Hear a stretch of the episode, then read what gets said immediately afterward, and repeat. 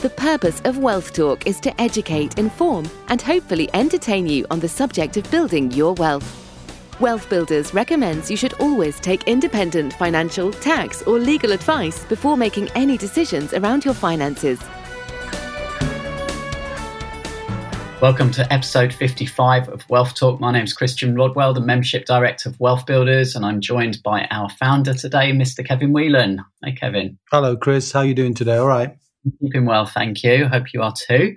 Yeah. And we circling back round to the joint venture pillar today, and it was back in episode 50. We talked to Mike Davis originally about building wealth through joint ventures, and, and we have another guest today, and um, it'll be interesting to see if there's any variations around joint venture partnerships in the business sector compared to the property um, sector.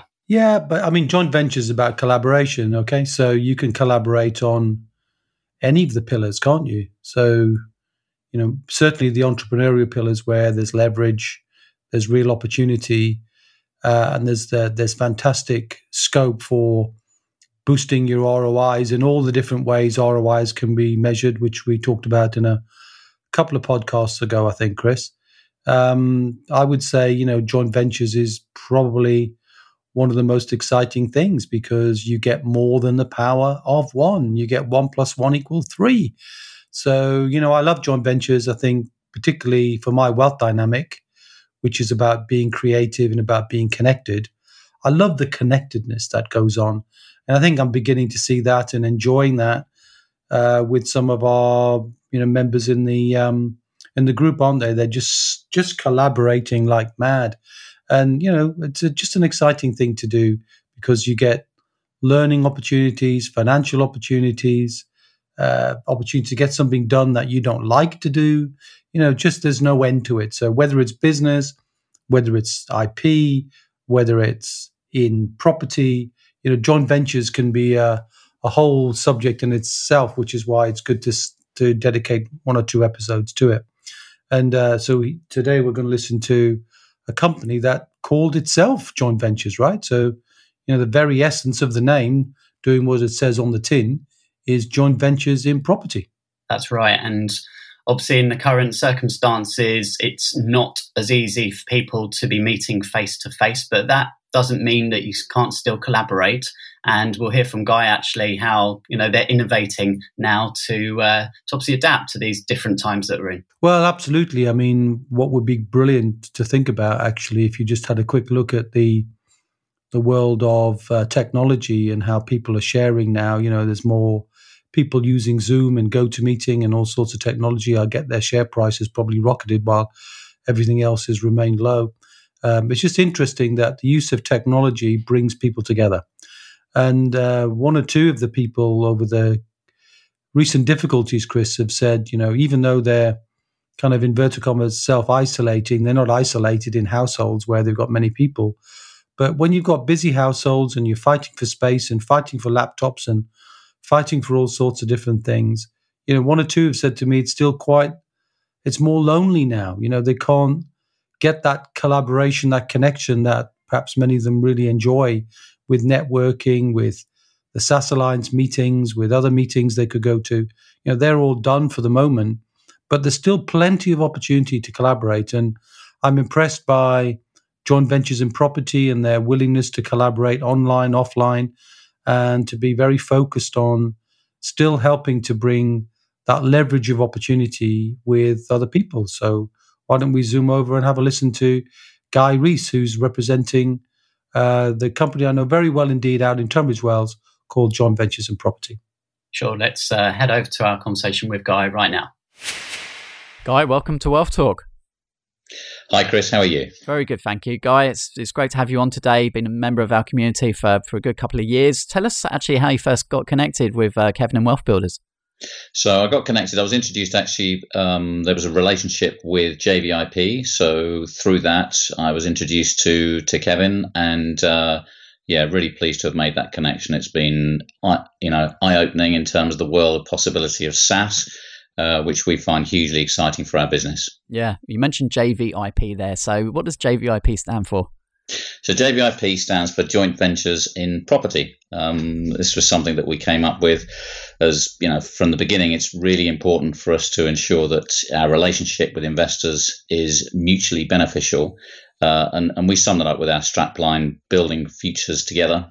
Um, it's something that we think makes complete sense for sustainable and long term relationships.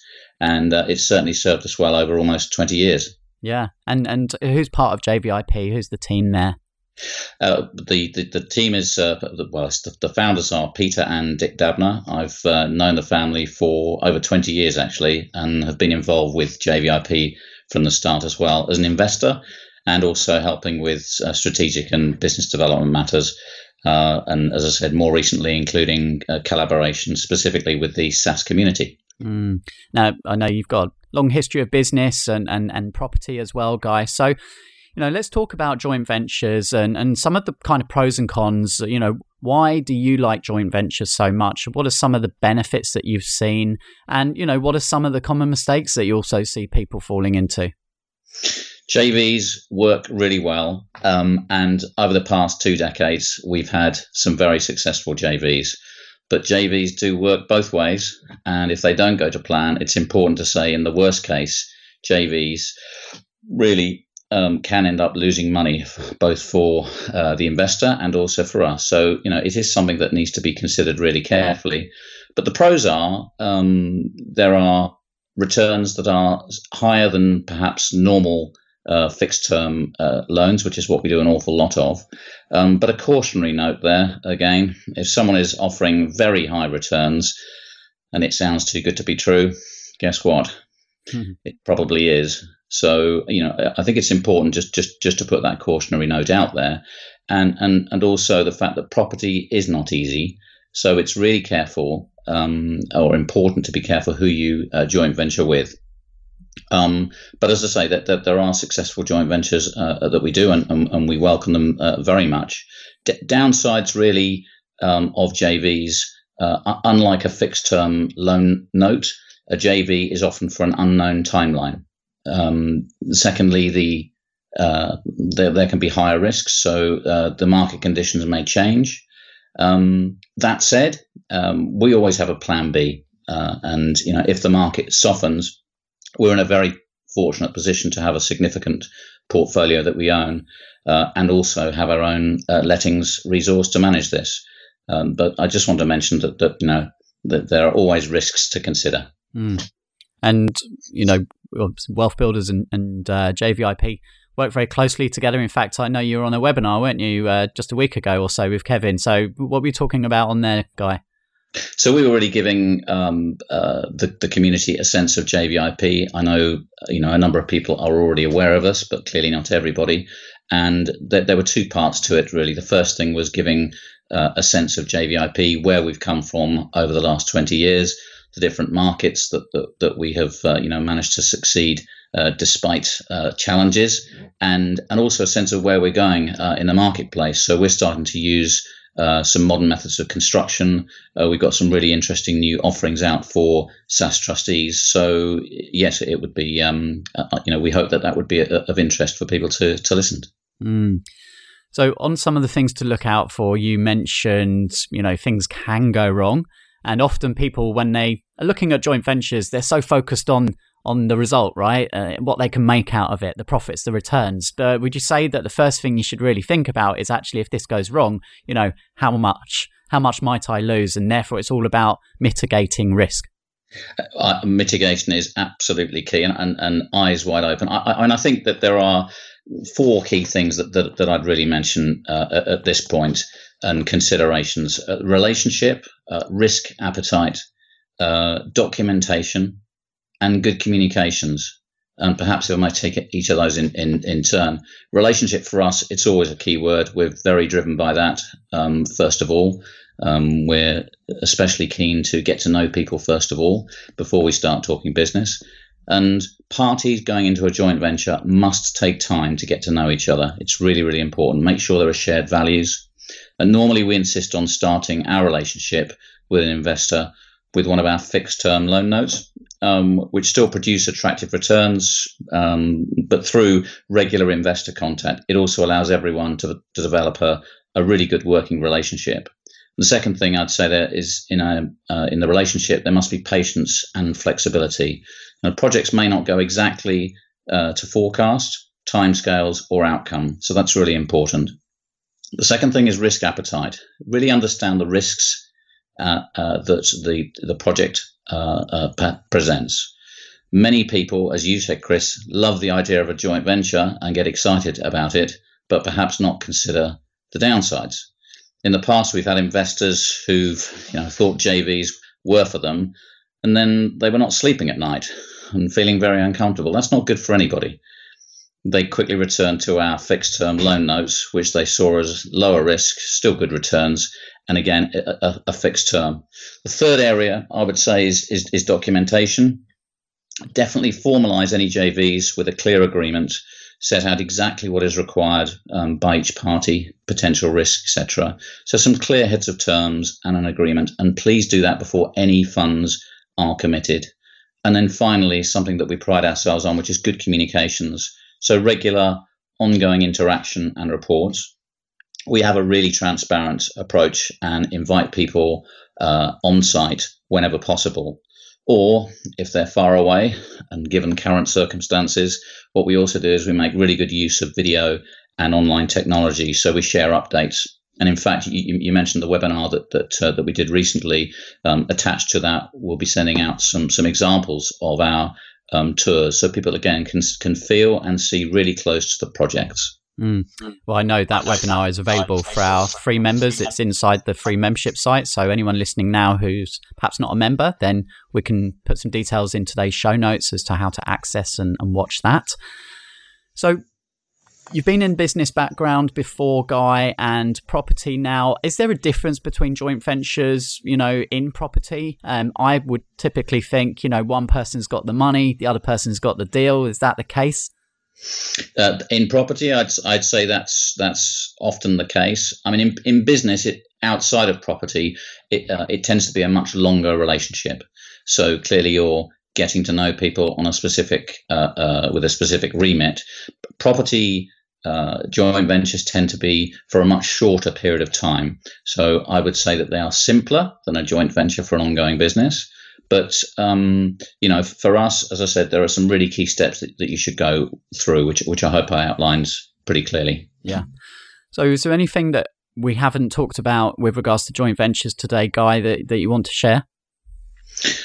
I would say that um, they are a very good way of, of building your wealth.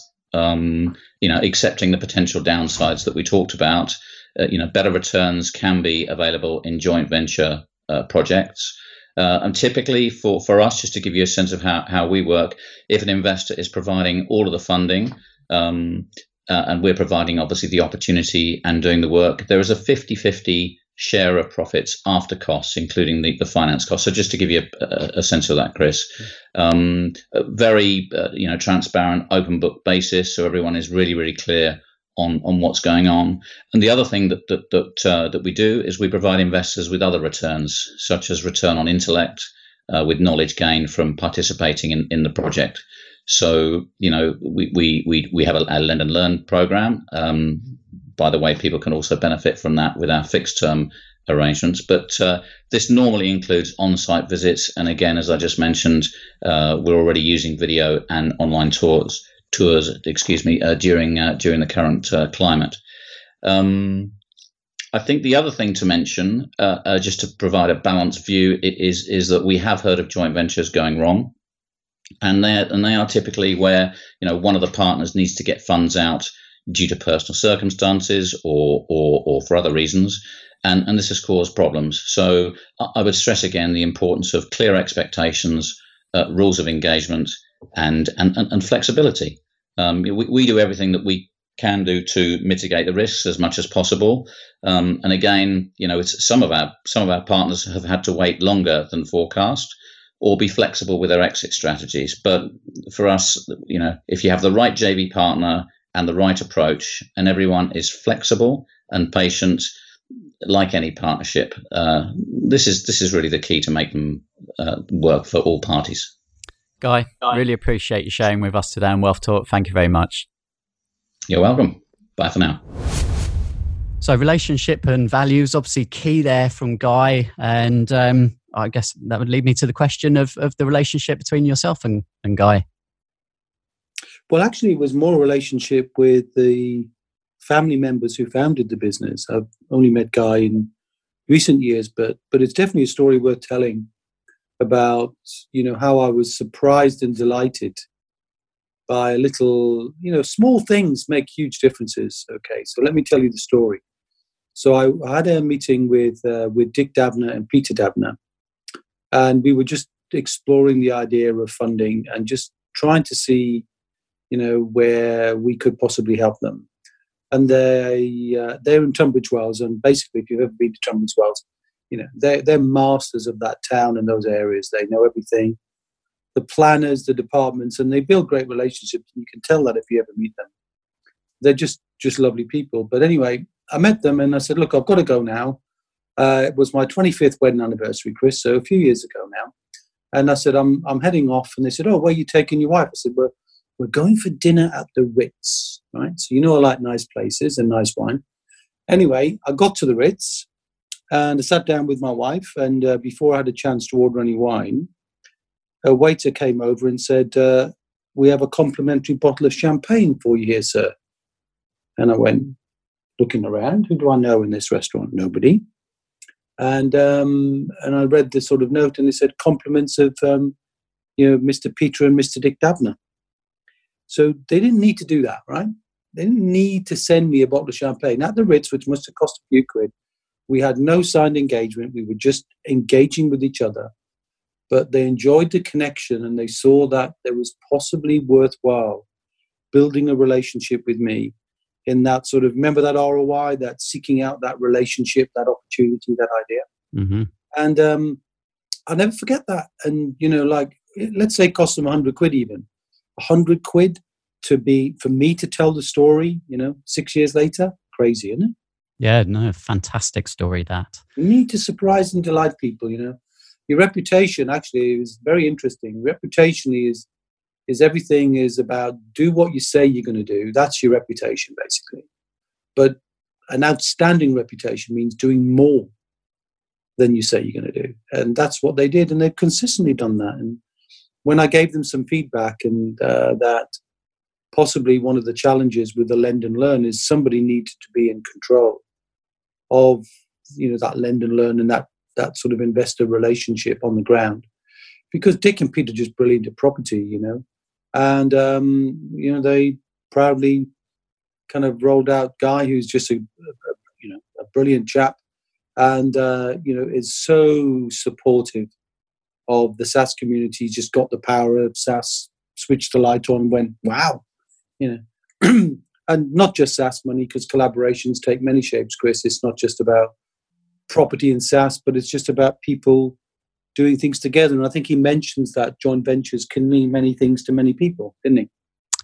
Indeed, and I uh, just want to pick up on on a phrase that you use there, Kevin, which is lend and learn, which our, our members, obviously, our members of the foundation program, Seven Steps, will be familiar with that. But for some mm. listening, they may not. Would you like to elaborate slightly on that?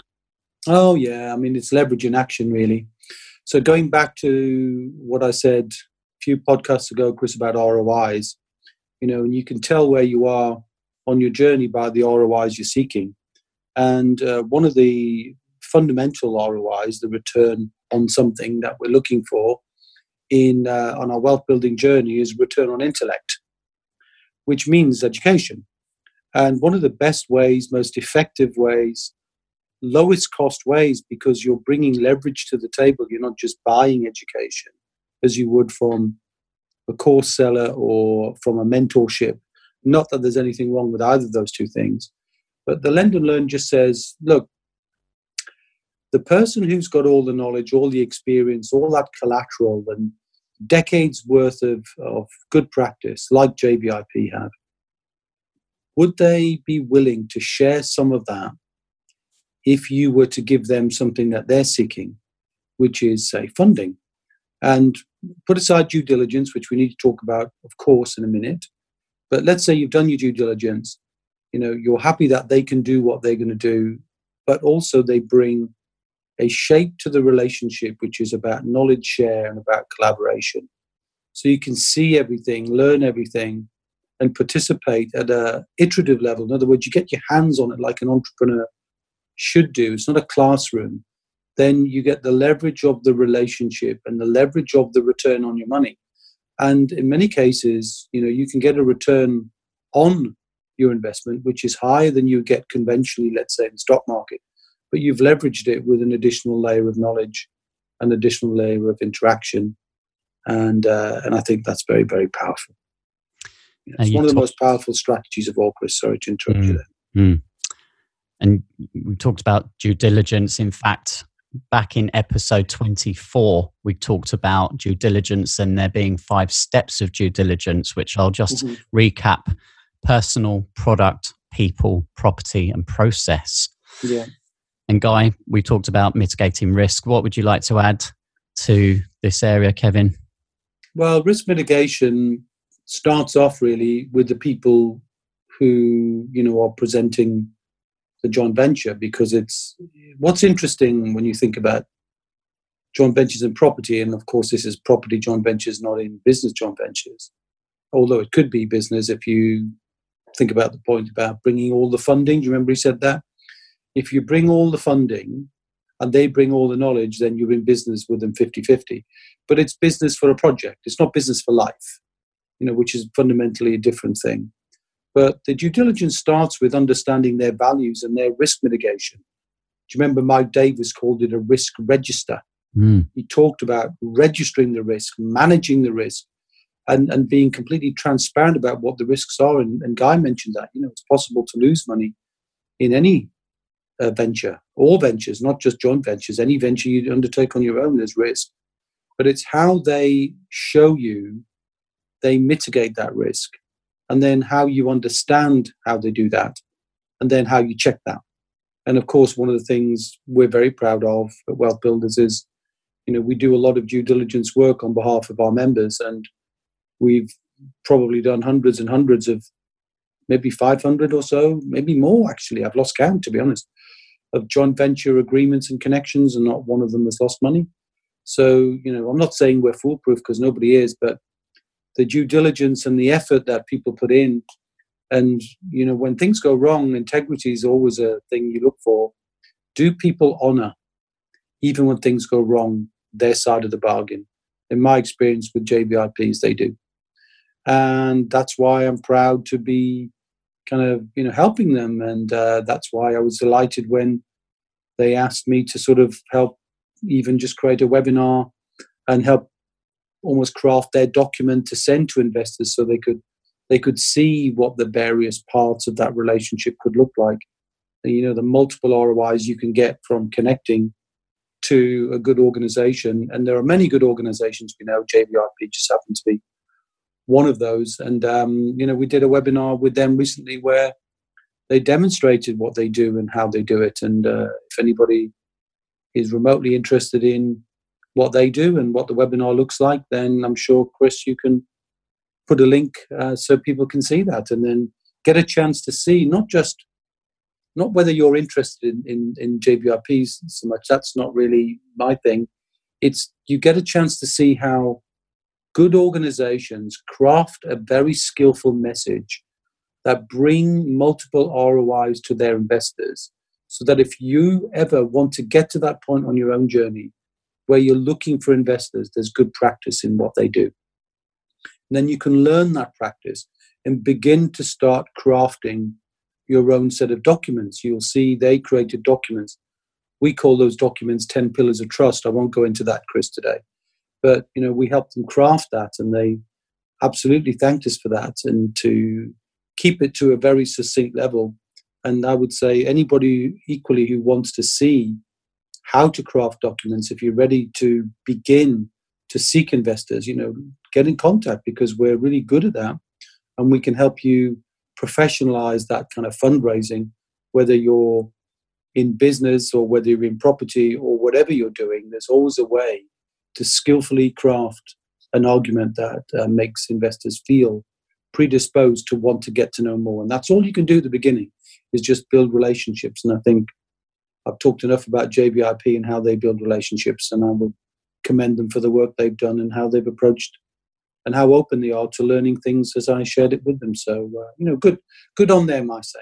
Yeah, well, we'd be happy to share the link to uh, obviously all the information, the webinar. Anyone listening who emails hello at wealthbuilders.co.uk, that's a very quick and simple way to get in touch with us. And if mm-hmm. any questions that you might have about anything, that's uh, the email address. Of course, we've got the Facebook community where mm-hmm. we have over a thousand people sharing with one another. And uh, that's wealthbuilders.co.uk forward slash Facebook. Mm-hmm. And um, joint venture pillar is number seven. Kevin, yeah. was it by chance or by design that that was number seven, seeing as it kind of links all of the other pillars together? Um, I'd like to say it was by design, Chris, but uh, I think um, I think there was an element to that. It's I just happen to remember them in the order that I created them in my head. So, but they're not in any particular order of importance, you know. So, whether you're looking at your own you know home capacity whether you're looking at pensions or investments and then you slip round to property and then business and, and ip and jvs or joint ventures. It's it's just how i happen to phrase them. But i do think it does round it off very very nicely because it is all about you know you don't have to do things on your own. And i think that's very powerful to to think in a world where now we're kind of socially isolated then you know to be able to connect and collaborate with others without the need to see them uh, is very powerful leverage, Chris. And uh, you know, it's it's good to see, and I'd like to see more of it, and uh, welcome anybody's ideas on what they're doing to you know bring whatever offering they're making to a much wider world of investors and collaborators. Hmm. And it's you know, something that's so great about the seven steps and the seven pillars model is that it's very unique. Every person will have their own combination of pillars and their own strategies, their own leverage that they bring to play here. Mm. And, um, you know, no one has an identical wealth building journey. Would you say, Kevin? Oh, absolutely. I mean, it sounds like it, you know, seven seven ways to build wealth should easy to be able to follow, but it's the unique combination of each individual's wealth dynamic, each individual's source of leverage, each individual's experience when they turn the wheel, each di- each person's different approach to what they're looking for, their time. You know what? It's just a wonderful thing when you see people doing the same strategy but, but in slightly different ways. You know, so there's only seven ways to build wealth. We can't ever. Well, we still know there's that standing talking about champagne with JVIP, Chris. We've still got that case of champagne. It's still it's, waiting. It's maturing every year. it's it's definitely getting better. So one day soon, somebody's going to say, you know what, Kev, I've got number eight for you, and I'll be happy to send that case and deliver it personally if uh, if we're allowed to do so. But certainly send it to you anyway and shake you by the hand if that time ever comes again, um, and say thank you very much. You've expanded the IP and give you all due credit for it. So you guys out there, you've got time on your hands. Start thinking about, you know, is there another pillar that I've missed? Uh, well, okay, I'd be thrilled if it was because, you know, you'd be changing my life. So you'd be my ROI, that idea that changes um, and com- d- d- dramatically changes the way I look at wealth. So uh, we'll see if we get it next week, Chris. We will. And uh, if you've enjoyed listening to today's episode and you're enjoying the Wealth Talk podcast, then we would appreciate giving us some love, and uh, we've made it even easier now for people to leave reviews. Sometimes they uh, they weren't sure, Kevin. You know, do we go to iTunes and Spotify? Can't see anywhere to leave reviews, so we've made it super easy now. And right. you can head to wealthbuilders.co.uk forward slash review and just drop us a message right there. Real easy. Takes just a minute or so, and uh, we would love to read out your feedback on a future show. Well, look, we've all got a little bit more time, so you know we're giving a lot of our time and have done now. What's this, fifty-five? Uh-huh. Um, I'm hoping somebody out there can give 55 seconds, you know, for our 55 episodes. That'd be nice. Go on, leave a review, do us a favor, make us feel special. We're isolated too, you know. We would like to collaborate with you, and even for 55 seconds of your time. We would appreciate that. And I appreciate your time today, Kevin. It's been fun as always. We'll catch up on yeah. the next episode of Wealth Talk. I'm looking forward to it, Chris. See ya. We hope you enjoyed today's episode. Don't forget that we are constantly updating our resources inside the Wealth Builders membership site to help you create, build, and protect your wealth. Head over to wealthbuilders.co.uk slash membership right now for free access. That's wealthbuilders.co.uk slash membership.